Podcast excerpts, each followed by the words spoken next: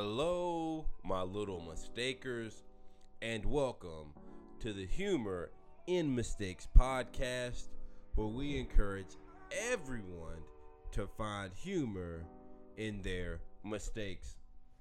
Mistakers, it's been a few weeks since you've heard from me, and that's because I have a lot going on right now. I quit my corporate job at IBM and I moved to New Hampshire to be the rifle director for a camp belonging to the Boy Scouts of America. There's a lot to unpack there. Psst, I didn't learn how to shoot a gun until about three weeks ago, but don't tell anybody. But if you want to know more, tune in every week and I'll give you more details about this move slash transitional life phase I am on right now. But let's start at the beginning quitting IBM. I didn't like working at IBM, and it got to the point where I was pissed off on Saturday because I had to go in on Monday. So I figured it was time to quit. And I don't have a epic quitting story other than the fact that when I was leaving on my last day at noon, because who would stay late on their last day? What are they going to do? Fire you? So I was leaving at noon and I skipped down the hall. I did a cartwheel. I was getting evil eyes because I made a spectacle of myself leaving because I was happy as fuck.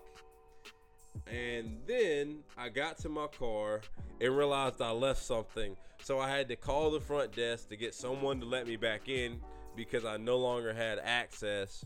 Then I had to walk by everyone that I had just skipped past to go get uh, the item that I left at my desk. The problem is, if you're going to leave a second time, you have to outdo yourself. So I tried and I hurt my wrist trying to do a cartwheel, trying to outdo the first time that I left. So, my advice to you, little mistakers, is on your last day, verify that you have taken everything from your desk before you do a performance as you walk down the hall for the last time. Because if my coworkers didn't enjoy the first performance of me cartwheeling and singing, they damn sure didn't enjoy the encore performance. Little mistakers, sometimes I make mistakes so you don't have to. Now to my guest. My guest is my friend, my boy, Sam D. He moved to LA about two years and some change ago. We used to perform comedy together back in North Carolina on a team called Support Group. And now he's in LA. He is performing with Second City and UCB, and he's enjoying himself. So take a listen.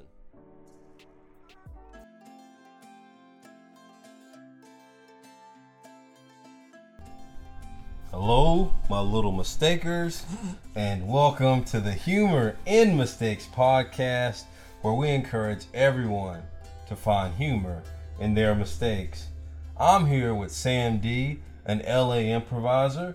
Uh, he's with UCB, Second City, and we used to perform comedy together back in the day. Uh, Yeah, uh, support group, right? Support group Gosh. has a has enough time happened for me to be able to say like back in the day, Uh, gosh, support group was like what 2015, something like that. Yeah, four years ago.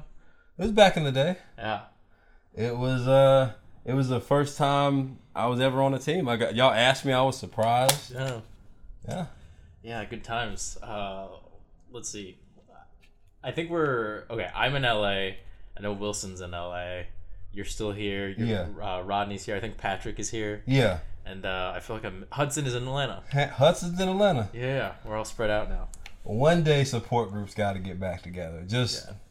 maybe it's like the 10 year reunion. No one's missed us. I, I think like uh, fifty percent of us. Uh, it was like me, Wilson, and uh, Hudson came out to LA for work uh, like last year, and we all hung out. Oh, word? Yeah, yeah, fifty percent. It's pretty Okay. good. How was it? It was fun, man. Yeah. Okay. He comes up to LA pretty often. It's it's always nice when he comes by. Word, word. Yeah. So you moved out to LA, what, three years ago to pursue comedy? Oh. well, to do a bunch of stuff. Yeah, March uh March 2017. So like 2 years and some change. Okay. Yeah.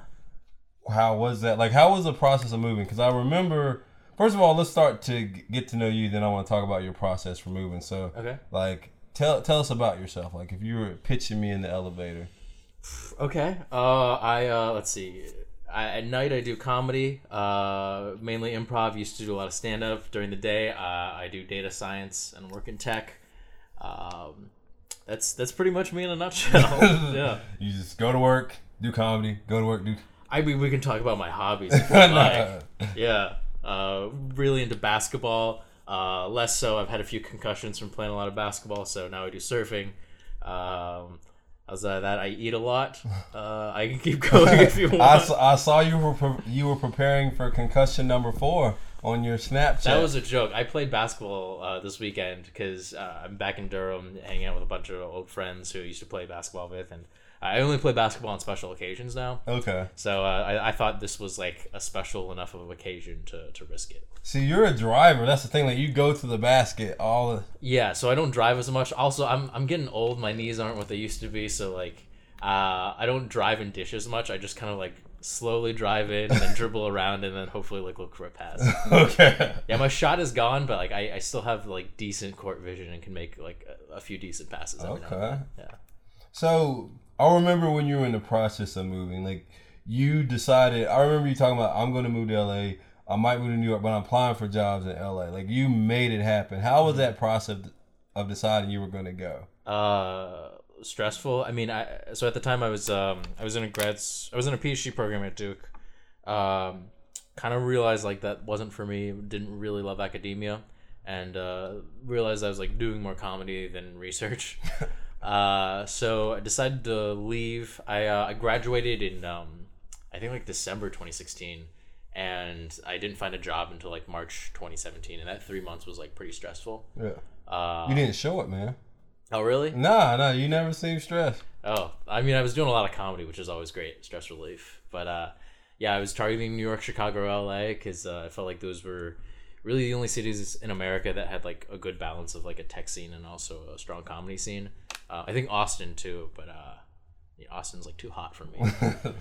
so uh, yeah, I was just applying to those three cities. Um, ended up going with LA. Uh, honestly, there's a part of me that kind of wishes I went to New York, but uh, just because I love that city and like I grew up romanticizing it. Okay. But uh, yeah, I don't. I found a job in LA. It seemed like a good fit, and uh, haven't looked back since. I feel like New York for me would be I would go there and then the first winter I would apply to jobs in New York. I mean LA. Really? Yeah, I was like, nope, can't do it. So I don't know about you, but I grew up watching like Friends and How I Met Your Mother. Yeah. And like it, like so romanticized. Sex and the City? Not really. Did you, did you grow up watching Sex in the City? I did, man. Samantha used to get around like Is that why you are the way you are now? possibly. All I loved her freedom. I uh, okay. I I never I've never seen an episode of Sex in the City. I know Samantha is like Kim Cattrall, and she's the one that is uh, more promiscuous. Yeah. right? Okay. yeah. Okay. She has her fun. All right. I get it. yeah, but I mean, like I. Uh, I romanticize New York a lot, and like the idea of like living right next door to your best friends and like having the door unlocked was like very cool to me, and that's not something you can do in LA because everything's like so spread out, right? I'd love that. I wish I could go back in time now. I would encourage all my friends to move to New York, and we just had like an apartment complex and just open the. What's up, man? Yeah, I remember when I was like uh like 17, 18 years old. Uh, you know, me and my high school friends would like talk about like oh our futures and like where are we gonna be and like how old are we gonna be when we get married, and we all had this fantasy of like what if we all lived in New York at the same time and we had like one of those apartments with like a roof, then we'd go up there and drink and like our doors would always be unlocked, and I think that's it's funny to look back on it and think like how dumb and naive we were, but it, it was like a dream. It can still happen, man. You can do that with kids. You just. I don't think so, dude. Dude, I saw a lot growing up, and I turned out okay, which is a bad thing for me because I have this philosophy that like no matter no matter what McNeil Jr. sees, Uh-huh. he's gonna be all right. But but those sitcoms never teach you about like um, the importance of like owning property, True. uh, saving for retirement, uh, all those things, credit scores, Credit score. yeah, and those are all factors that would uh, would need to come into play. Yeah, they don't really have jobs. Like they have jobs, but they're paying for these New York apartments. Yeah, Acting is like that doesn't really. Ha- I mean, it happens, but Mm-hmm. okay, okay. But you made the jump, which is like hard for people to do. Hell, myself, I'm like been moving for years, you know. Yeah, yeah. And it's tough to just make that jump. So, like, what advice would you give to someone who needs to make a jump? Um, uh, this is just for me, but I'm not the kind of person who can like move to a city without a job and then start looking. Yeah. Um, I mean, uh, it's just it's too stressful and it, it doesn't seem wise. So like my advice would be to like find a job first, move there, and like figure things out from there. Yeah. Um, you know, especially working in tech, like people bounce around jobs so quickly. Uh, so if you can find a tech job and like it isn't the perfect match, like you could leave in a year and it's it's not career suicide. Yeah. It's not frowned upon. Yeah, um, or even like uh, if you were a little bit older, like even if you leave in a few months, like as long as you have a good justifiable reason for leaving, like you're good. Yeah. Um, I know that's something that I, I struggled with because it, it just felt like such a huge commitment to like pick a job, and I know like a lot of my friends who are who are looking for jobs in, in the same field, they um they, they kind of feel like they're making some sort of huge commitment, uh, and I would say uh, don't don't think that way. You know, nothing is nothing is permanent. Yeah. Yeah. Yeah, I've always thought of it like, well, I'm starting to think of it like if I go to a job and like, look, I quit this job that I didn't like after a year, made me miserable, and they don't want to hire me because of that, then that's like a mindset thing. Like maybe I don't want to work for a company that has like that mindset of their employees, Yeah. because company culture is very important. For sure, yeah. And, I mean, like your resume is like you, you've you've clearly demonstrated loyalty in your resume. You know? Exactly. Yeah. Like if you have like one three month stint, it's it's not like the Yeah. end of the world. It's not the end of the world. Yeah. Um, so how? So you moved over there, and then you got your, you had your job when you moved, right? Uh, yeah. Uh, and then you just went into comedy. So how did you start all over again from co- like doing comedy? Because you had moved up at we were at DSI at the time. It's the pit now. Uh, but we you had moved up to almost top tier. Like you were at top tier. I, I don't know. I don't want to say that. but you did like what? Uh, Mr. Diplomat is their their flagship show, Sure. and Stranger uh, Stranger Danger was their second top their tier. I I don't. I- Versus was also on weekend weeknights or weekends weekends. What? I, I would say versus was third. I, I'm just saying. I we should all be very humble. yeah, yeah, but I'm saying like for the location you were at, you you same. Sure. I mean, I, I know like a lot of people were like leaving DSI at the time, and like let's be real, like that opened a spot for me. True, true. Okay, Um, me too. Yeah. Also, the color of my skin. uh, and also the color of my skin, perhaps. um, uh, so yeah, I guess I I'd been kind of like an improv nerd in North Carolina. Yeah, Um, thankfully, like DSI was like very well connected across like the um, the national improv scene, and uh, so when I when I kind of got to LA, like I knew exactly what to do. I knew I, I gravitated towards like UCB style improv as opposed to like IO style improv or like Second City style improv. Yeah. So like a lot of um, there wasn't a lot of like uh, searching for like the right place. It's just like I, I landed and I was like I want to I want to be a cast member on at UCB someday. yeah. Okay, and you're working towards that. Like you're in the process of it, right? Uh, so I was on a mess hall team last season. Uh, it's like um, it's kind of it was kind of like a long form incubator team at DSI was. Uh, so yeah, that that was a crazy, cool, wild experience. Um, and then uh, so that lasted six months, and I think it ended in March. And now, uh, just still working, still still doing those workshops, still still trying to get better as a performer. How do you deal with the the big picture? Like, or do you not think about it? Uh, I I, th- I guess like uh, what do you mean like five year plan or like So, for example, one of the things that sometimes will frustrate me is that I'll start thinking about the big picture, and- then I'll lose or out on the day to day. Like you should be, you lay a brick every day, and eventually you'll build a wall, type thing. sure And you think about laying that bit brick perfectly. Um, is that like that saying, uh, don't don't forget about the forest because of the trees or something like that? Something like that. I'm just using a Will Smith phrase. He's like, Oh, Will Smith. yeah, he said, I think about placing my brick perfectly every day, and eventually I'll have built the wall.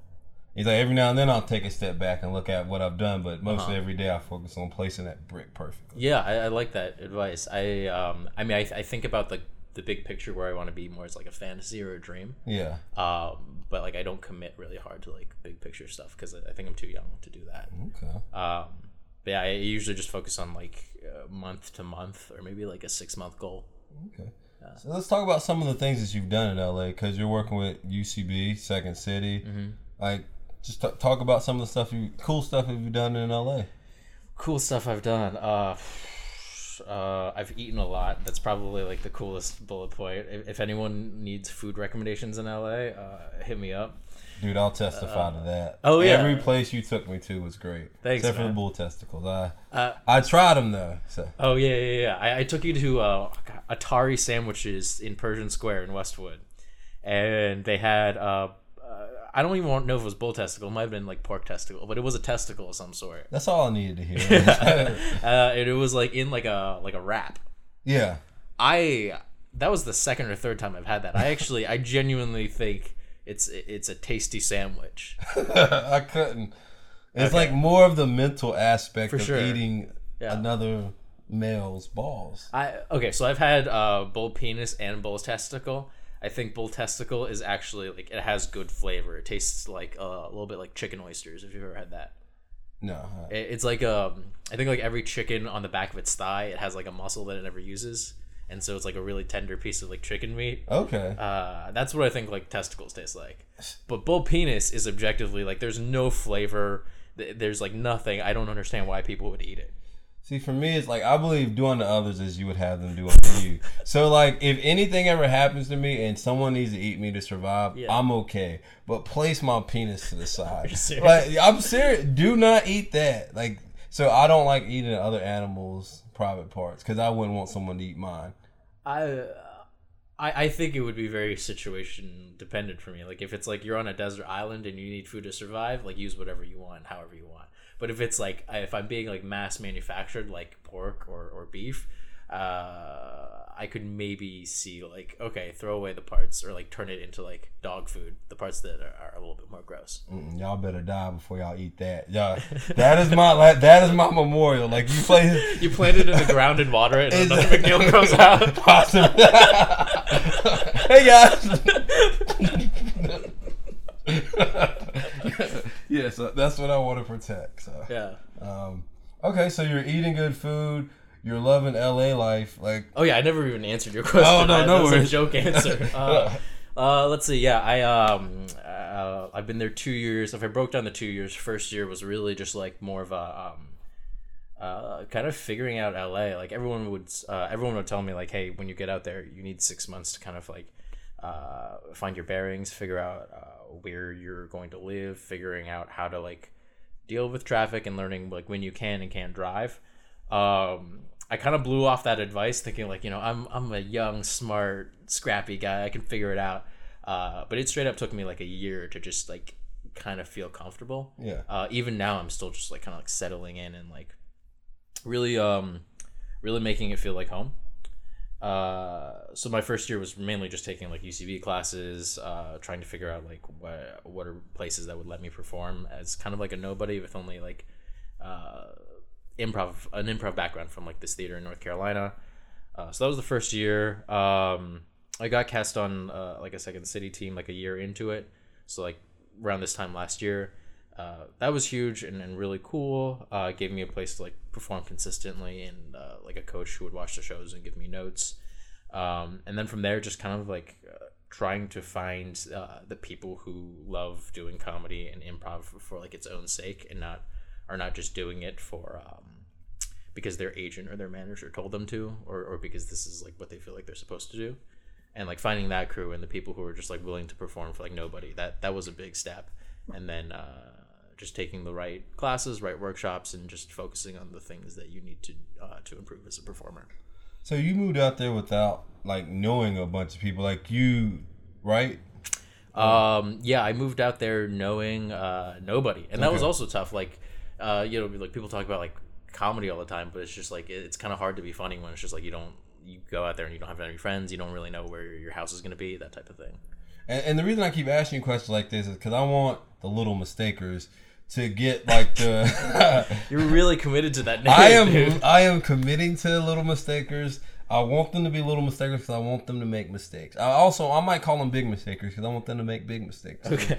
Uh, But no, the reason I'm asking is because I want them to get the real the reality of jumping Mm-hmm. to to a dream or jumping to something that they're afraid to do. Sure. So I want like that's why I keep asking you like the questions like what is the process? Did you ever start to think like hell maybe I should have taken this jump? Mm-hmm. I was happy in North Carolina. Things were comfortable. Um, I mean, I, I kind of got like uh, I don't want to say forced out of North Carolina, but it was just like my I realize I shouldn't be in a PhD program. Like it's not for me, and it's kind of like well, if I'm not here for school, like I came here to go to Duke. If I'm not here for school, what am I doing here, right? Yeah. Um, so I guess that's why I left. Um, in terms of like, shit. Sorry, what was the question again? Oh, it was more of did you ever think that you had made the wrong decision? Like did doubts ever creep in? Oh yeah, absolutely. Like um, uh, a lot of people. I was asking a lot of people around DSI in the comedy world who had like uh, had more improv experience and more worldly improv experience. Like what what city should I go to? Like sh- New York, Chicago, LA. And a lot of people were telling me like Sam, I think you'd fit in really great in New York. Uh, and then after I moved to LA, like a lot of my my tech coworkers were like, you know what, Sam, I, I see you as a New York guy. uh, and it was like, great, I, I just moved to LA though, so what am I gonna do with that advice? Um, so there was definitely a part of me who was that was thinking like, oh, maybe I, maybe I should have done New York. Um, I see you as a New York guy too, and that, what does that mean though? Well, I ask people that all the time. Well, like, because it's it's such a hustle. Like everyone is hustling in New Okay. York, and like you get so many things done. Like if you want to do something, like even this weekend, you're like, I want to perform, so let me email Jack. Let me email contact all these people. Uh-huh. Whereas I just nah, I'll figure it out when I get there. and like so, you're like a hustler. So I feel like. It's a very fast pace. I don't know LA that much, just from what I hear from New York. Okay. Like just being a hustler and you know. all right, I always interpreted like you're a New York guys and like you're kind of rude and cold. Oh, that's not no. I didn't take it like that. okay. Um yeah, so I when I was in LA, there were like a lot even today I'm like, "Mate, should I have moved to New York?" Yeah. Um yeah, I, I think uh do you know who Jerrod Carmichael is? Yeah. He's like a stand-up comic, uh, one of my favorite stand-up comics. But I read an interview with him where uh, he he actually grew up in Winston Salem, and then he wanted to do comedy, and he was debating between New York and L.A. And uh, I think apparently his like grandma or his aunt lived in New York, and he had like a network in New York. And so he's like, screw it, I, I don't want that comfort. I want to go to a place where I know nobody. Yeah. And so he chose LA over New York. And I always re- I always thought that was like crazy, but I also respected a move like that. And so when I was in LA and I only knew like two or three people before moving out there, I, I was just thinking to myself like, no, this is like I'm out here without a safety net, and if I can get through this, then it's just like a testament to like uh, sheer force of will, I guess.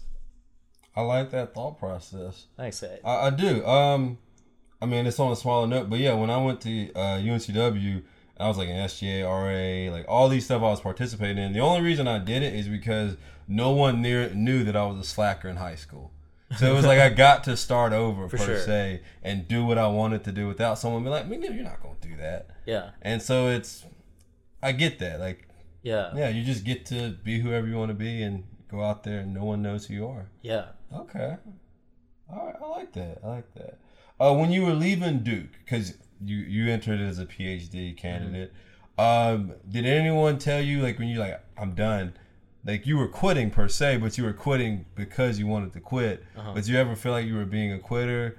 And then how did your family take that you weren't going to get your PhD? Um, I I I think I felt a lot of like internal guilt of like I am a quitter, Yeah. but at the same time it it wasn't that bad because like I truly knew like it, deep down inside that like this is not for me. Yeah.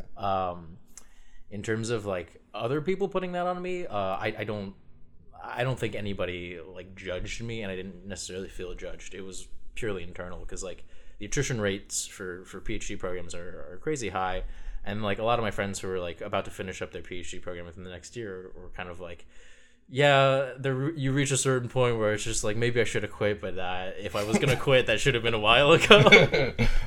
you know what I mean? Yeah, like- you don't you don't quit in like mile twenty one of a marathon. right? Yeah. yeah. So um, I, I think I got out at a good time. I got out like I made the decision to leave like two years in, and then I took one extra half semester just to, like take some more credits and like uh, tie up some loose ends. Yeah. It's like two and a half years in uh, before quitting was like an ideal time. Dude, I wish I'd have done that, man. Six months into grad school, I was like, this ain't it. Oh yeah, Yeah, this ain't it. but I mean, you your program was like a year, right? Or Uh, it was year and a two, half? it was two and a half years. Oh, okay. Yeah, I was like, this ain't it. And Yeah. then, then I stuck it out. But do you you're like do you feel proud though that you Uh, accomplished this? honestly, when I turned in my thesis and I stuck it out, there was a part of me that's like, you got experience doing something you ultimately did not want to do. Mm-hmm. I was like, so that's good in itself. But then at the end of the day, I was like, eh, you could have, you could have, you know, tech, you could, especially programming, Mm-hmm. if you hustle outside of school, you can get a job. For sure. And so I was like, was it worth? I still question, was it worth it? Yeah. But I do think there was a benefit a little bit in sticking out something I don't want to do. But then we're in a society where you don't necessarily have to do that all the time, mm-hmm. uh, especially in tech. You know, you could have found I could have found something I like better. Yeah. I mean, I for what it's worth, like I really liked the the content matter of my PhD program. Like I was doing machine learning, but uh, I didn't really like the academic parts and like the research. Uh, I wanted to do something more applied that was like had a quicker impact and quicker turnaround. I Yeah, guess. something you can get paid for really quick. or- Uh, well, something that you can like release, like your work can have immediate impact, but uh, also absolutely getting paid for. it. Yeah, Yeah, like- wanted to make that money. exactly. Okay. yeah, and I don't think like um, I don't think my parents really cared. I, I think like I left with a master's. It's not like I left empty-handed, so I think they were still like proud of me. And um, my brother did the exact same thing. He dropped out of a PhD program in electrical engineering at UVA, and he turned out fine. So Okay. they were like, "You're, you're good." You're fine. You're fine. Yeah. All right. So you- you're in LA doing your thing now. What advice do you have to people like who are scared to go do their thing? Like, would you say you're doing your thing right now? Um. Yeah. I. Uh, yeah. I'm definitely doing my thing. I guess. Uh, Thing. I, I get a lot of people who like ask me like um I get like tech people who are like oh wait you you perform in Second City and like you're you're pretty serious about this comedy stuff like do you want to be an actor or something? And then I get like a lot of comedy people who are like wait you you have a master's you work in tech like what are you doing here? And uh, I guess truthfully, like the answer is like I don't really know. Uh, in an ideal world, I would like somehow split myself into two identical bodies, and like one person would produce uh, pursue comedy uh, full time, and then one person would just pursue tech full time. Because I, I do truly enjoy both. yeah. But for the time being, like I think I have the privilege of, of being young, uh, not having a lot of uh, ties or commitments. Like I don't have kids or anything, so I can just pursue both uh, with a lot of intensity. And then you know, eventually one day there's going to be a time when I have to make a decision, probably. But It's not now. yeah, it's not now. Part of me, I just don't like the the story of the poor comic. Like I just like you know the comic that just or even the actor that goes all for it and they're poor all the time. Mm-hmm. I just don't like that. Like I want to be able to like go get a beer or something after work or Sure. go get some good food. Like uh, Um, I mean, I there. I think there are ways around it. I mean, like my my tech job, uh, and you're in tech too. Like, Yeah. it allows uh, it is like really flexible work from home days. Um, sometimes like when I go on an audition, it's just like I'm gonna work from home or like take a long lunch and then work a little bit later that day. Uh, so that's really great. Um, and then I know we've both talked about like freelance tech work. yeah, So I definitely think there is a balance if you're just like smart and strategic about it. Uh, and there's also just like investing. I mean, the stock market's doing great if you want a little bit of passive income. very true. Yeah, Okay. that's something I've gotten really into. the Uh, stock market? yeah, Okay. I, I think it's like so fun and uh, it's like legal gambling, but like smart legal gambling. Uh, I've I've invested in a lot of like weed stocks and like data stocks. Okay. Okay. Yeah, and then some real estate. Oh shit! I need to get on my. I just been putting it in my four hundred one k. I I've been doing that too a little bit. Yeah. Yeah. Okay. What should what should, oh what should I pick up? What book should I pick up for the stock market if I want to learn? Um. So the uh, oh, let me look it up. It's by uh, John Bogle. He's like the guy that like created Vanguard and like index funds. Uh, I think it's like the Little Book of Common Investing is my entry point into all that stuff. See, I take a lot of negativity with the stock market because, like, I'll read that people say most people don't beat. Uh, most people don't beat what someone like the Right. Uh, Uh, yeah. S and P 500. Yeah. Yeah. most people don't beat that. So I applied that to myself, but I've never done that before. I didn't even think about that. I've, I've been real negative with investing in the stock market. So, I, like uh, that, the book that I just talked about, that's um, he's the guy that invented like index funds to just track the market. Yeah. Uh, and he does a lot of math, like pretty accessible math, to show why uh, why you're never gonna beat the stock market. Yeah. Um, so that's why you should have most of your stuff in like a 401k and an index fund. But like, uh, if you're if you're smart about it and you invest in what you know, like it's still a risk. It's obviously riskier riskier than investing in an index fund, but like you can like beat the market. Okay. I, I'm like barely beating the market by like a little bit like this past year, but I'm thinking about like selling it after a year and then putting it back into index funds. I can beat the market. Yeah. Just I mean, it, for me, it was just like, I, look, I'm putting money into my 401k, and I should do something with uh, all the other stuff I have. Uh, screw it, I'm young. I can incur some risk. Why don't I just like play around with the stock market for a year? So what's next for you in comedy and tech? Like you said, you you'd want to invent two people. Yeah. Um, like what do you see yourself doing in like the next year, or Um, goal wise? Yeah, so one of the uh it, it would be cool to do like a business improv consulting type thing. Uh, I know that's really popular right now. A lot of like tech startups in the Bay are like uh, asking their C level executives or like VPs to take improv classes, and um, I think I'd be pretty qualified for that just because like I I do a lot of like marketing science right now, and I work in like a tech world, and I also do a lot of improv. Uh, that'd be great because it'd be like worlds colliding and uh, working uh, working for that would be like two birds with one stone kind of Okay.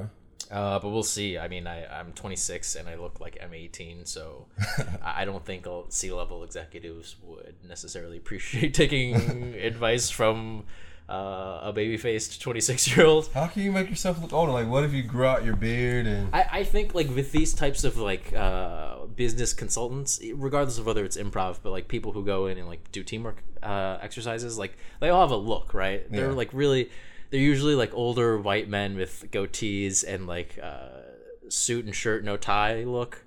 And I don't have that look, uh, but it would be cool to somehow like find a way to like enter that world. See, I find that you know, if you're a minority, they don't know what your look is. Sure. So maybe you can be like, "This is the look." Like, Yeah. You can get because they don't know what they don't know.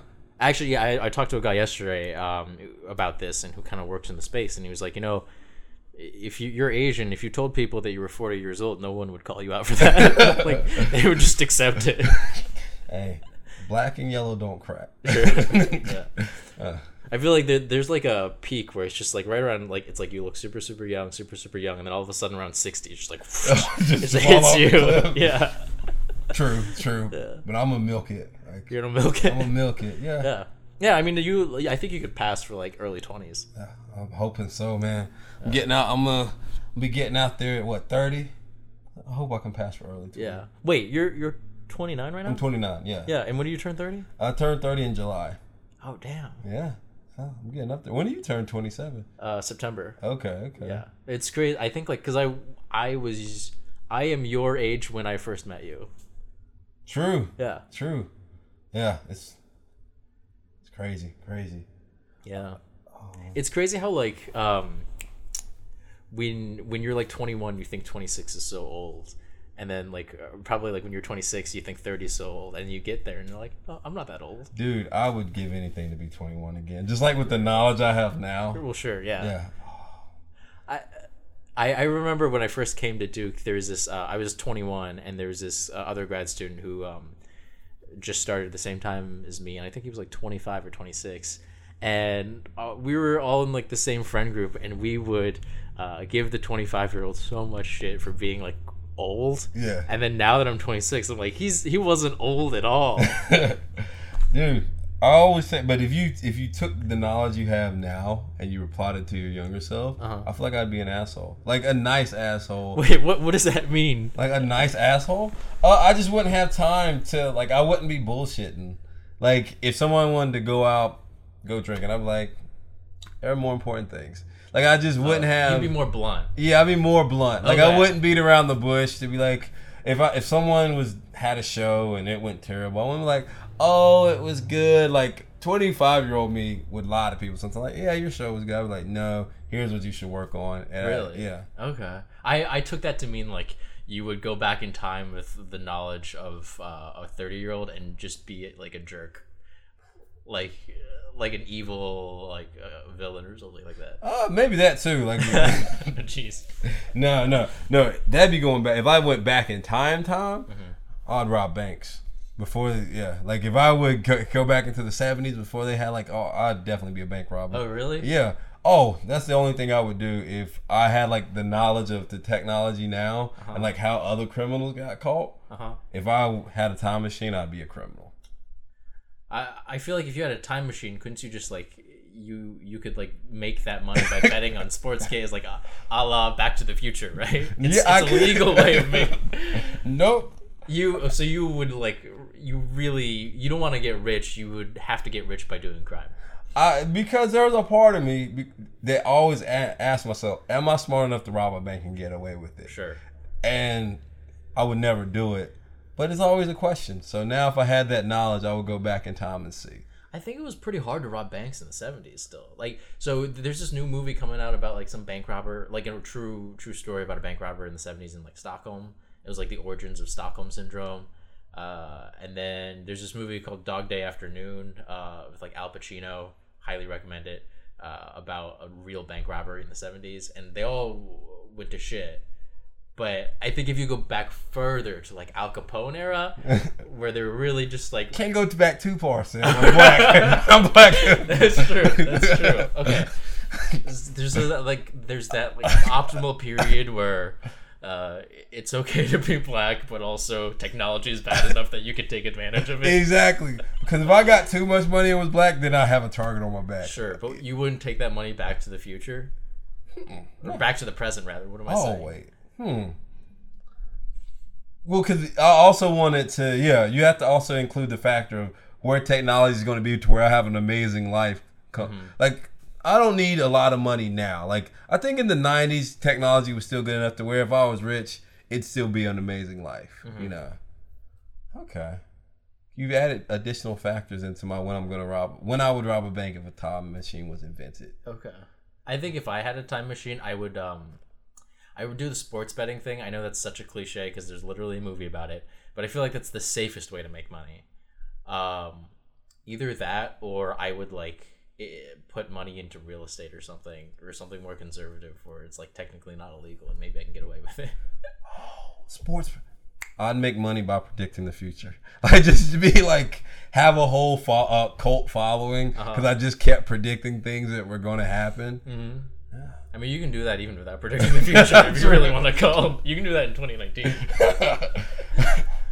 oh a little mistakers what are y'all thinking y'all want to y'all want to join the mcneil cult Yeah, that uh, th- there's that Nef oh, Wild Wild Country about all that stuff. i saw the one about uh um, what is it the the the woman in the fe- bonnie and clyde Oh, was that a movie or something? Yeah, it just came out on Netflix. It's like uh it's got my man from uh uh Cheers. That's his oldest thing. I can't even say I went there. The guy who's the only guy that made it from Cheers that's really famous other than s- Uh, uh Andy. The, I uh, never watched Cheers. You never watched Cheers? uh, Uh, I, I really could remember his name any other Was time. John Goodman in Cheers? No. Ted Danson was Ted Danson. Ted Danson was in Cheers, and then the other guy who's in every single movie. He was in. Uh, Woody Harrelson. There we go. Okay. There we go. Yeah. Right, he was in a Bonnie and Clyde movie. Yeah, he was in Bonnie and Clyde movie. Yeah. Okay, it was good? And yeah, every time I see a criminal movie, I'm like, just, there's a part of me that wishes when it was easier. Yeah. Because all they did was they got away in their car and there was no way to track them down. Like all you had to do was get away, out drive someone. Mhm. They can't track you down. I whenever I see crime movies, I always am like really into like the planning aspects of it, and I really don't care about the execution parts. But the part where like they're like looking at blueprints and they're thinking about like delegating work, the project management aspects of crime, True. that that always is so entertaining. True. I did. I did have a criminal enterprise once. Sell drugs. No, well, no, I did not. Uh, so I worked at Food Lion, and uh, I think I can't get in trouble for this anymore. Uh, I worked at Food Lion, and I you might still be able to get in trouble. For no, no, no, I got fired for it. Oh, okay, perfect. So you're already already got in trouble for this. yeah, I already got in trouble for it. But yeah, I worked at Food Lion, and I used to take stuff from the store and sell it on my own because I knew how their inventory worked and everything. Oh my god, that's Yeah. brilliant. Yeah. And then I brought someone into my criminal enterprise Uh-huh. to make more, and he did not follow all my rules and got caught, which got me caught. Oh jeez. And so I he snitched. well, they caught him, and then they went back and they eventually Oh. figured out I was doing it too. Uh-huh. I don't think he snitched, or maybe he did. I don't know. But that was my thing. I was like, that is the only problem with the a big a big enough criminal enterprise Mm-hmm. is your employees. Yeah. That's that's you can't run everything in a criminal enterprise, and that's my only. thing. I would never trust anybody enough Mm-hmm. to include them in my criminal enterprise. I think it's hard, even if you're not doing a criminal enterprise, to find people you trust. Exactly. To, like, work with. Yeah. Can't send out an application for that. Yeah. Wait. So you were okay, but does that mean you were taking like frozen frozen pizzas Frozen and, and selling them for an up Uh, upcharging people for frozen pizzas? it was uh, buy one get one free special on cartons. Oh. So like you buy a carton of cigarettes, you hand me extra five dollars. I ring up one, take an extra five dollars, take an extra ten bucks, and give you two cartons. Wait. So sorry. Was the buy one get one free deal something? Oh, it's on me. It was on me. Like you Oh, come, okay. yeah. I know you. You give me the signal. You tell me you want a carton of cigarettes. Uh, You give me the. I ring up one. You give me that plus the extra ten dollars. oh, so on Food Lions, and it was just missing inventory. Yeah. Oh, okay. I thought you meant like you were like, okay, this this carton of cigarettes is five dollars. I'm gonna pay five dollars. I'm gonna sell for six dollars. Oh no, I can't do that. I can't do that. No, I love that's the- that's illegal. I love the idea of like you driving a van around with like a cooler full of frozen food and some produce, and just like parking in an alleyway and asking people, "Hey, you want you want a head of lettuce?" hey man, I got you. Here you go. Oh man, no, I got fired from every job I had up until college. Really? Yeah. Okay. Did you have a lot of jobs before college? I had three. Okay. McDonald's got fired from there. Oh yeah, I just couldn't keep a job. Sure. I I had my first I got my first real job after after grad school when I was like 23 and Oh. before that I never I mean I guess like I worked but it was like research work and like um wait, like waiting tables every now and then. I don't know how people do it. Like that was the thing that was like I got to go to college. Like I burned my hand on the grill at uh, McDonald's one time. I was like, oh, nope, can't do this forever. Yeah. Yeah, that shit sucked, man. Did you think you could do it forever before you burned your hand? Uh, you know, those times I was like, oh, this is not that bad. You Sure. know, I could see, you know, you get a little money, you get a little arrogant. I was like, all I gotta do is put gas in my car. Sure. You know, because you don't realize the expenses of the world. yeah. I'm like, oh, I could do this. Make fries, ha- supersize it. They got rid of the super size when I was in high school, so I was like, now I don't have to put as many fries, so it made my job easier. I think that's a lot of like, because I I thought the same way as you because like we both grew up in like pretty rural small towns. Yeah. I, I grew up in like Oxford, Mississippi, and uh, I remember when I was that age, I would always think like, worst case scenario, this is what I can be, and this is the money I'll make, and maybe I could just coast off of that. Like there was a po- point in time when I was like, uh, like I was pretty good at math in high school, but terrible at everything else. And I would always think like, worst case scenario, I can be a math teacher, and this is my lifestyle. And just like not having any sort of like um, bigger dreams. And that's also kind of a shitty way to think because like there are people who actually want to be teachers and i was just thinking like this is like worst case i have this one skill and this is what i can be. You you mentioned coasting, and I feel like for and maybe for you too, it is hard to coast once you like becomes like a hustler, or you, like you start getting stuff done. Do you think you could ever just coast? um i mean i think like uh maybe maybe if like i don't know i have like kids or a family or something i- i could get that mindset but like I I think it's like when I was in Mississippi, it's such a small rural town, and like uh, you don't really see much outside of that town. Yeah. And so it's really easy to get into that mentality. Uh, but then like once you get a little bit older and you start traveling, like when I was in college, I would go to New York every single year and uh, just seeing like what else is available to me. Um, it made me like work so much harder because Yeah. all of a sudden it's just like, oh no, I want these things. So I'm sa- saying now, like, because I don't think I could ever coast. Like, I think I could coast for a year or 2 and then it started being like, I haven't gotten anything good accomplished, or like not good, but like I haven't, I haven't pushed myself, and I would start to be unhappy. Do you feel that way? Um, yeah, I mean, I I get real angsty on uh angsty on uh vacations where I'm not really doing anything. Same. Yeah, when it's just like people who people who can like take a book and just sit on the ocean for the or on the beach uh, for the entire day. Like I can do that for like an hour maybe, but uh, afterwards like I need something to do. Dude, that even happened to me this weekend. So like Yeah. it's my friend's wedding, so like everybody came down. We had an amazing weekend. But about in the middle, like didn't really do anything Friday, didn't really do anything mm-hmm. Saturday, and it's like I'm halfway through Saturday. I was like, I have been unproductive for too long, Sure. And it just starts eating at you. And I'm trying to learn to live in the moment, but yeah, it was it's tough. Yeah. Um that's actually one of the reasons why I wanted to pick up surfing. Like I I like traveling and I want to travel more, but it's like uh sometimes if if it's a little bit too relaxing of a vacation, it, it's like uh, I don't know what to do with myself, you know. And so like surf tourism, I'm terrible at surfing, but like I can sort of do it and like surf surf traveling is actually pretty fun. Where where have you been? Um, up and all up and down like the coast of California. Uh, went to Mexico over Christmas, kind of spontaneously on a surf trip. Uh, Hawaii, and then uh, I think that's it. I, I tried to. I played with the idea of like surfing in Greece when I was there, but like. Uh, it's it was pretty cold, and uh, in a lot of like Mediterranean areas, it's like starting to get pick up in popularity, but there aren't a lot of really good breaks, so they're always really crowded. So one thing that you do is you work consistently, right? And then every now and then I'll hear from you and you've gotten like a goal accomplished, right? Like you made the hero the the incubator Harold team at UCB. Um, you sent us that uh that commercial that you're in, Oh, the music video. the music video Yeah. that you're in. Um, and it's like you and it's so it's always like that to hear from you because it's like you're out there doing the day to day and you're being low key and then then you get a goal accomplished. And I think that's how it has to be sometimes. Is that you're not because I remember telling you I was like, hey, I just want to drop YouTube videos, and you're like, people don't like that. Like, uh, you said something about if you're always out there and you're not actually talented, people don't like that. They're just showing. You're just showing yourself rather than putting in your keeping your head down and putting in the work. sure. And that's something I was like, maybe I should put my head down and not try to get so much outward, like try to go for outward, um, worrying about what outward people think, and just put my head down and work a little bit more. Uh-huh. Uh, is that what you've been doing? Because Um, I guess. I mean, I, oof.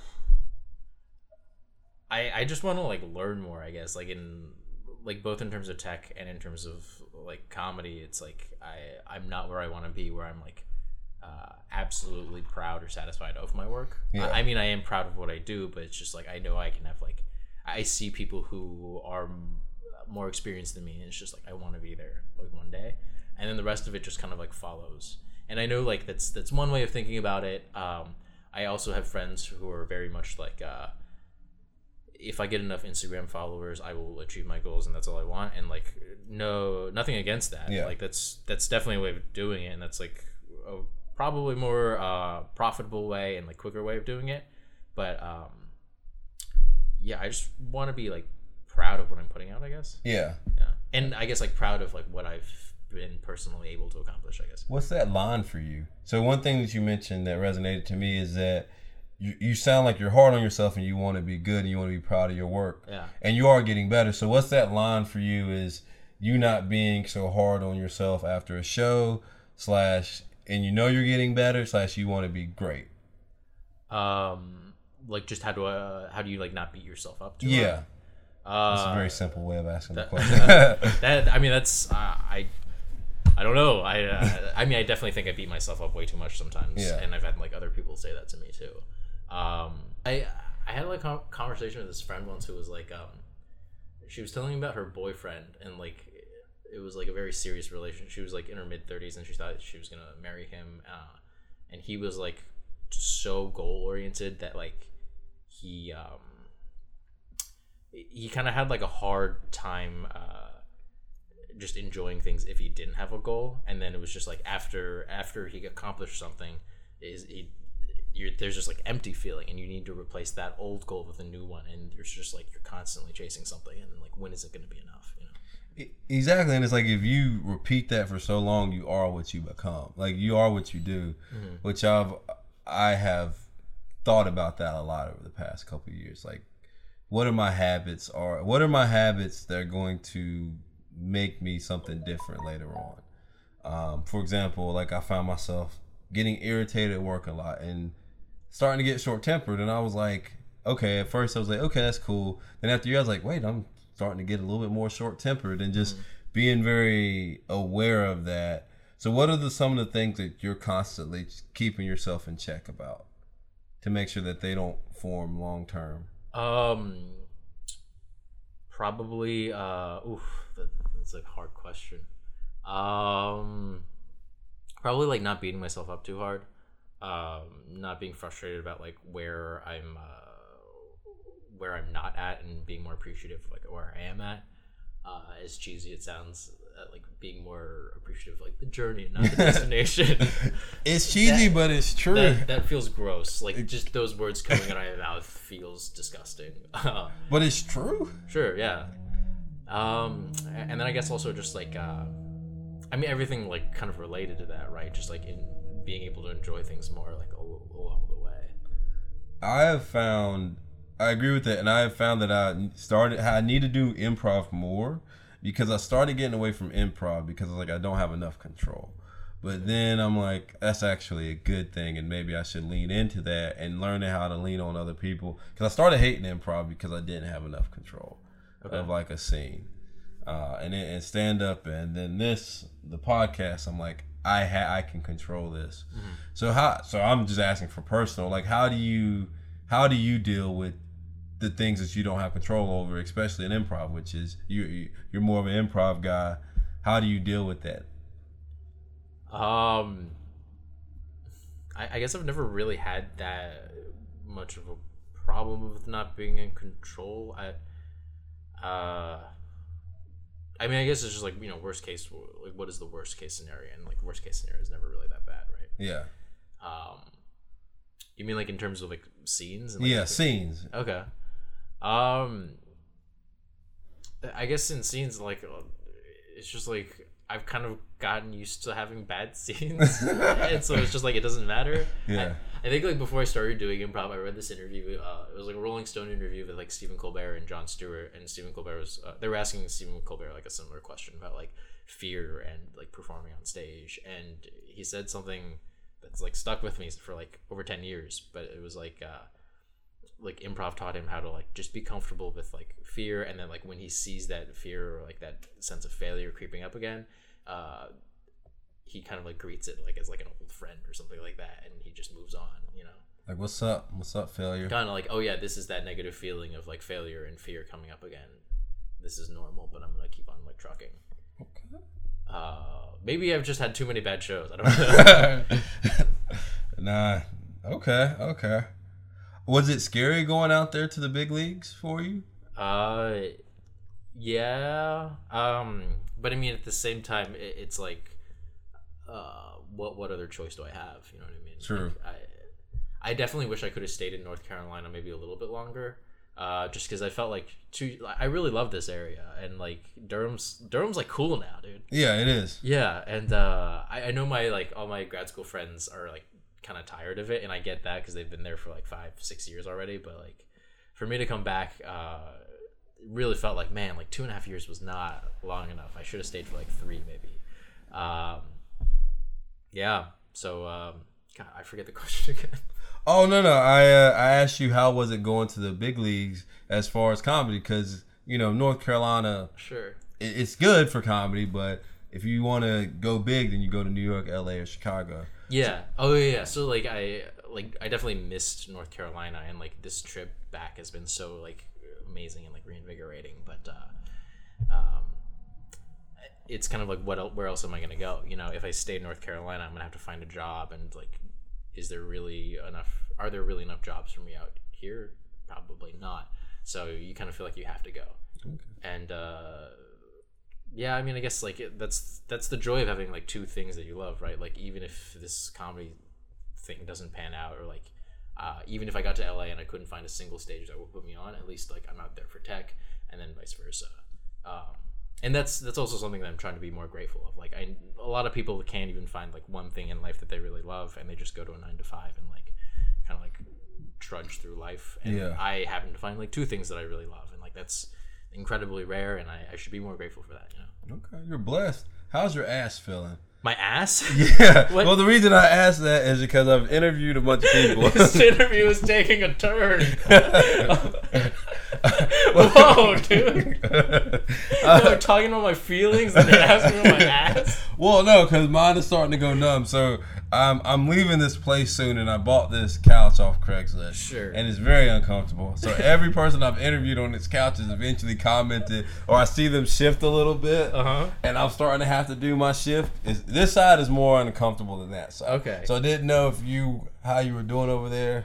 Uh, I'm fine actually. So, uh, I I came in here and I noticed like this is a cool place. A lot of wood paneling.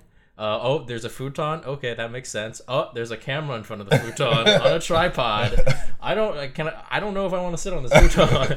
I know you got it. You put on covers before stuff goes down, man. okay. Because this is this is a business futon. This is a business. and so you have to cover it up if you want to a, do. what, a business futon or like a business futon? This is this is strictly business podcast futon. Okay. So if it had a white sheet over it, then then it is no longer a business futon. It is a pleasure futon. It's uh, it's a pretty lumpy pleasure futon. You know, pleasure and pain go hand in hand. yeah. Uh, yeah. Okay, Jesus. sometimes, sometimes, but no, keep the camera there. Okay.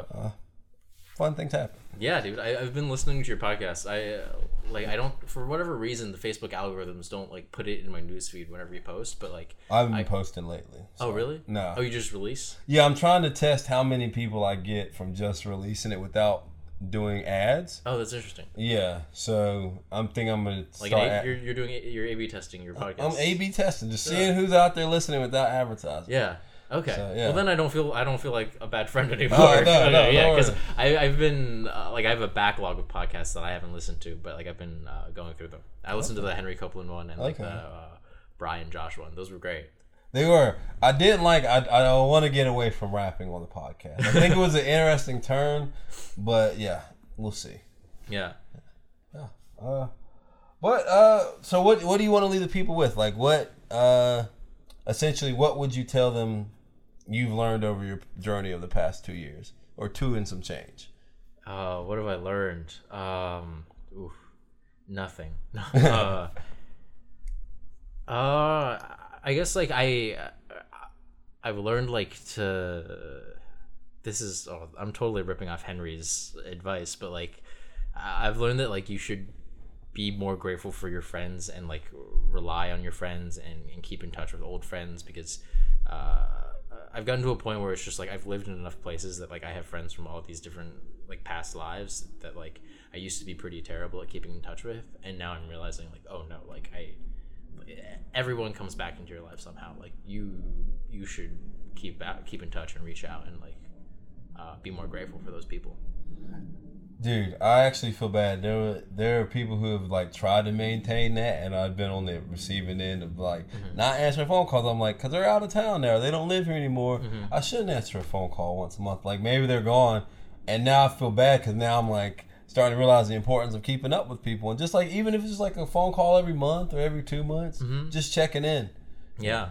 I also think it's like when you're in college and like or grad school, like those are like institutions that are set up to make uh, building friendships easy, and you kind of like uh, take that for granted. Whereas like in real life, like right around this like 26, like that's when crazy people start to develop their crazy outside of college when they start to find themselves, and so you become so grateful for like the the people who are your day ones, you know, who were there. Yeah. Cause you don't get to see, cause all you do is you see you see John after work for five to six. You don't know what he's doing For sure. in his private life, but in college you got to weed those people out. yeah like it, uh it's, it's just like especially in a big city like in la like you you have to do a little bit more vetting because it's like uh oh like this this guy has uh, is like a drug dealer and maybe has like a meth lab underneath his house or something this guy has a r kelly sex dungeon or something like you you meet those people and it's pretty easy to hide that stuff like r kelly had that for like years Yeah. right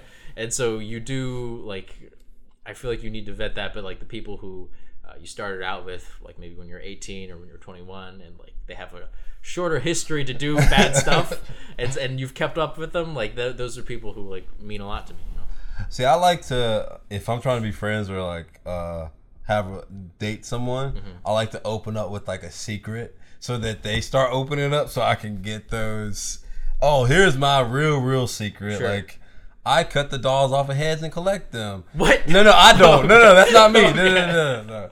But like, like if I'm told that, then I'm like, okay, I have opened up. So I might be like, oh, I like the air dryer. Sure. Sometimes. I I- like to air- That's your secret. no, it's it's it's my it's my breaking the ice secret. Then I go deeper and Sure, deeper, sure. And then I'm like, okay, if I start opening up, so you should start telling your secrets to people early. And then they're not really secrets, but Yeah.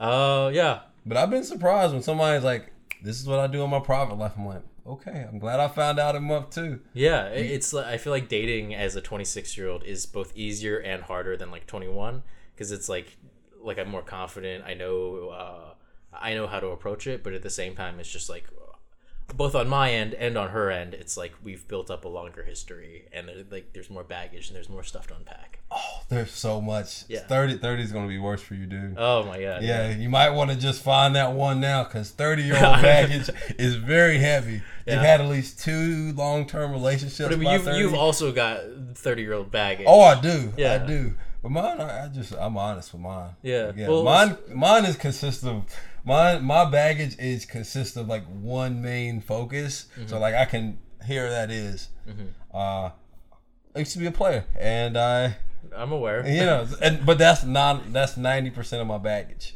So I just let that, I let that, But let- 90% of your baggage is that you used to be a player. yeah, I was just like, hey, I used to, That's pretty good. Yeah. I used to cheat and be a player. Oh, okay. Yeah, yeah. There it is. I mean, no, no, but that's it. I'm like, I'll tell them truly. Yeah, I used Okay. to cheat on every girl I dated back in the day. Oh, jeez. Yeah, it's, it's terrible, but Yeah. You know, I don't do it anymore. Uh huh. But that's like ninety percent of my baggage. Okay, that's that's pretty good. Yeah. So, but yeah, thirty year old baggage is tough, man. So you might might be scared out there. I, I think like I've also seen like um like the older people get, the more uh, the way they talk about their partners starts to get more like focused and less like uh, uh, foofy, for lack of a better word. like it, like it's less like uh, uh, oh here here are all the things I love about him, or here are the things I love about her, and it's just like. Uh, you know what? She doesn't drive me crazy, and that is so valuable. Or like, you know what? Here, here are the thing. Here are two things that I love about her, and then the third most important thing is that um, I can't find anything wrong with her. exactly. You keep it very general. Like, Yeah. You start like you know you have your list of things that you wanted back in the day. Mm-hmm. You start crossing off like you know what, blondes aren't that important. Well, Yeah, yeah. Hair color doesn't matter. Yeah, anymore. when I was, uh, I think when I was like 16, the most important quality in uh, a woman was does she listen to the Shins? really? Okay. Yeah, I, I, I went through a phase where I was like, oh, Garden State and Zach Braff and the Shins just get me. okay. yeah. Uh, mine was I had to be able to read every question off the 50 Cent's, 21 questions, and she answered yes. Okay. And now she only has to answer yes to about seven. Uh, what are those seven? uh, so it's like if I w- if I went to jail, would you be down to ride? okay. Uh, uh, if I told you all my secrets, uh, I haven't read the lyrics in a long time. I don't know. But yeah, but it's like yeah, if I went to jail, Mm-hmm. would you hold me down and be down to ride? Um, there's one like if someone tried to murder me, uh, you wouldn't have relations with that person. Like 50 Cent is very general in his 21 questions song. Is that is that? Are you worried about getting murdered? Uh, someday, All right. someday, you never know, man. Okay. Uh, and I could go to jail at any point. So you never know. Uh huh. So I just want someone that's down to ride. Yeah. I guess for me, it's like, God, oh, this is gonna be sad to say, but it's become more of like a, um, are you gonna, are you gonna change me a lot? You know what I mean? Yeah. Or like, or or like a like a financial institution type thing, you know, where it's just like, uh, do we do we do we have the same uh, values around like money and like parenting and like that sort of thing? Not that I mean like Yeah. those are like present uh, concerns for me, like anytime soon. Yeah, mine's more. Are you just chill? That's Mm-hmm. all I need. Someone is chill that can just go with it. Yeah. Yeah, chill on all aspects. doesn't Chill. need doesn't need to be in control. no, just chill. No, we're all we're all chill. Uh, I'm chill. Are they going to raise our kids chill? I feel like you're you're packing so much into that five letter word. Yeah, okay, five. yeah, yeah, it's like chill. Does she have a lot of money? Is she chill? Is she chill? Is she chill? Uh, For what it's worth, though, like at, at my brother's wedding, my brother got married recently. Like that was the word that kept on coming up, and I kept on thinking to myself, like, couldn't be more specific than this.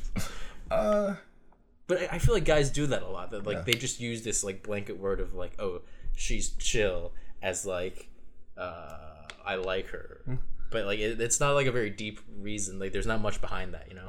It is. though. It's like, cause I, cause I'm gonna be chill about so many things. Like, I guess it's more of, I, I incorporate chill as, if you're not cheating, if you're not out there just taking all the money out of the account to uh-huh. go blow it on whatever, like, are you just like a decent person? I, my, my problem isn't with the fact that like people are looking for someone quote unquote chill. My Yeah. problem is the fact that like this word means so many different things to so many different Oh, people, and you're packing a lot into it. You know what I I mean? needed to find chill. Exactly. It's like it's shit. Like five letters can't verbalize all the things that you just said. You know what I mean? Very true. Very true. I need to verbalize chill. Yeah. I still the only thing I have that's a little ridiculous is cupcakes because I'm a lover of cupcakes.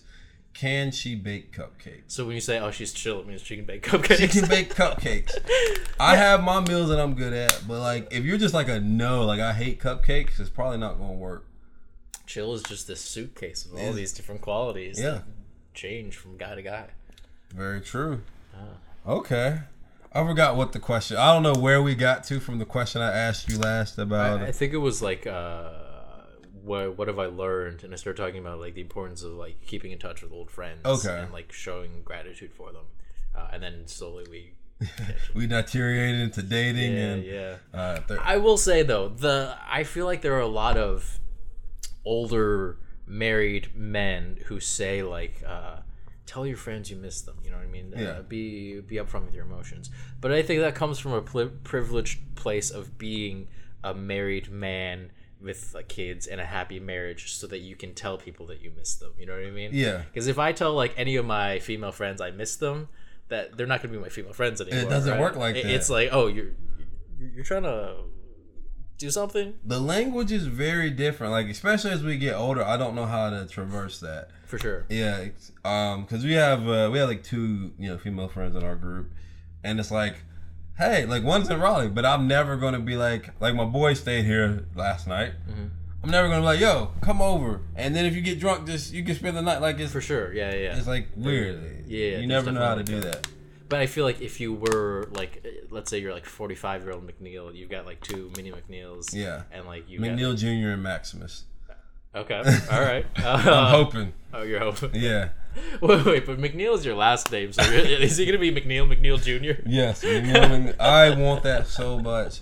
Like I want to, I want those Kanye West eccentric type names. Like What, but like, if you really wanted him to be Junior, wouldn't it have to be Justin McNeil Jr.? mm-mm. I see, and that that's I don't want to have to follow the rules. So I want Nice. McNeil McNeil Jr. Nice. and Maximus McNeil Jr. oh, so they're both gonna be Junior, even though they don't have the same name. and I want the the way I say Junior, they'll know which one I'm talking about. Like the inflection. uh-huh. Yeah. they'll Wait, what, it what up. is um? Can I get a sample of the two? Junior or Junior?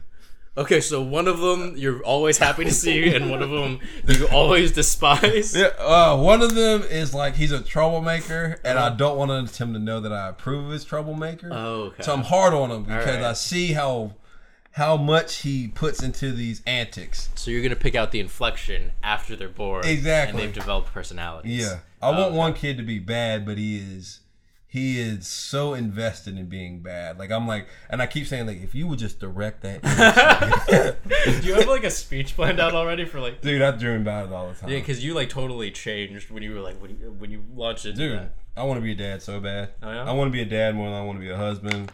Uh, like I want to be a dad. Dude, that is okay. That's weird because like I, I feel like I know a lot of guys like in their early 30s that are like I I want to be a dad more than I want to be a husband. Yeah. Like if you could just like drop off a baby like stork, just drop off a baby for me and I can raise them. Yeah. Um, that would be ideal. My dream is co-parenting, man. Like I would love to co-parent, Like you, wait, like a you want to be like a divorced dad with shared custody? or like someone like even if we're like together, Mm-hmm. we're just like we both live our separate lives, and like we're together, Really? and we live in separate households and co-parent and get along, and because That's I feel like marriage is like y'all were together together, Uh-huh. and like y'all's plans uh, revolve around each other. Mm-hmm.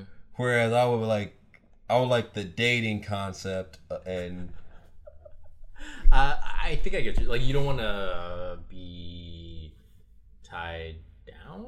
it's like it's not tied down because I would like I'd have a house right beside of her.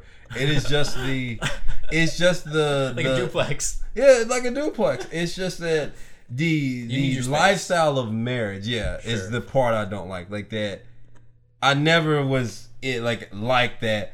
Me and my wife are doing this like all like together all the time. Like we're sure. we're inseparable. Like I've never enjoyed that. Like Yeah, I, I can see that a little bit. Like one thing about me that I think is kind of like I, I don't know if this makes me weird, but like whenever I've uh, been in a relationship, there reaches a point where it's just like the thing I crave most is one night alone in a bed by myself with some nice air conditioning. Uh, just just one night, you Yeah. know, and and that kind of freaks me out a little bit. and that's gonna be an issue. Like you can't go up to to your wife and be like, hey, I'm gonna stay in a hotel tonight. yeah, I'm gonna stay in a hotel Although, tonight. I mean, I think I'm sure, like, I okay, I, I'm sure there are plenty of women who are also like, God, I just need to like not see this guy. I, I'm sure my mom feels that way, Yeah. just like for one day. And I think it would be cool to just be like, you know what, go go get a hotel, or I'll go get a hotel, and we'll just not see each other for a day. Hey, if I can find that, then I can get married. Like, hey, Oh, we can pull the once a month. You can pull the card. Hey, I do not want to see you at all today. Yeah. And there's no feelings hurt. There's, I, I used to feel really bad, like I'm like a cold person that like hates other people. But I, the more I think about it, it's just like there's not a single person in my life who I want to see every single day. Like not even my like my parents, my brother, like no one. Like I need like a day by myself, Exactly. like once a month. Exactly. And I'll get. I'll be like, look, you can look at my cell phone records, whatever. I just need a day, Yeah, just once a month, where you don't exist. yeah. like, Well, I mean, you can text me, right? We can call, but I just, I uh, yeah. unless you get hit by a car or something. oh God. what if like how bad would you like you had that arrangement and then your wife died on that one day of the month? you selfish. like the police call me like, what? It's McNeil Day. Your wife is up. Your wife is Big Kill. Today of all days are one day apart. it's February. There's only 28 days. yeah. Uh. Oh, I hope future Miss McNeil don't hear this. I don't think it's that bad though. Like Yeah. it, it's I don't know. I think it's normal to like want your space every now and then. True. Yeah. Do you do you watch this? Uh, there's this Netflix series called Explained. Yeah. Uh, do you watch that? No, I really haven't. No. They um, it's like they're 15 minute episodes done by the people who do Vox. Uh, those Vox Facebook documentaries. Yeah. They have one on polygamy that's really interesting, um, where they kind of like talk about like uh, polygamy is like the natural, quote unquote, natural way that humans were designed. And if you look at like pre-agrarian tribes, uh, they're all polygamous, but like uh, monogamy is something that was created by humans that isn't natural for us, but humans are really good at doing things that are unnatural to us. And if uh, if you are monogamous, you shouldn't feel bad about having thoughts of like polygamy, but you should just acknowledge that you've chosen monogamy as your uh, your preferred way of living. And I thought that was like really interesting. I could be like a semi. Like they get to check in to our relationship like once every three years, just to spice things up. Uh huh. Then they gotta bounce. But like I couldn't do it all the time. But like Wait, we have like a couple that gets to check in with us like every. Wait, like a couple that you like wife swap with?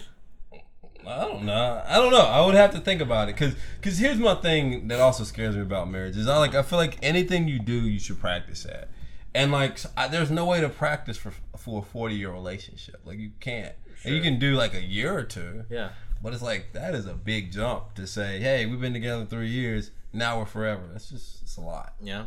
I don't I don't think I could do polygamy. Yeah. But at the same time, like I would you know, like when you're in a relationship, obviously you think about other people and Yeah. like uh you, you sort of get these thoughts, and I would always feel really guilty about it. Yeah. So just like hearing that documentary was like, oh no, these thoughts are normal. Like I'm not like a bad person for having thoughts like this. I believe in role playing too, so so like uh, so that that can spice things up. Uh, oh, okay. I, yeah, I was trying to figure out how you went from that to role playing. Yeah. Oh no no. no. Uh, little mistakers. Here's a little relationship advice. What you do is you and your girl, y'all don't know each other for 24 hours.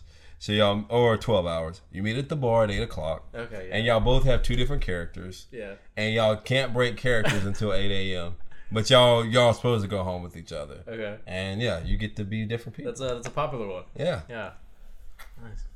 I uh yeah I, I don't think I could ever do that. Really?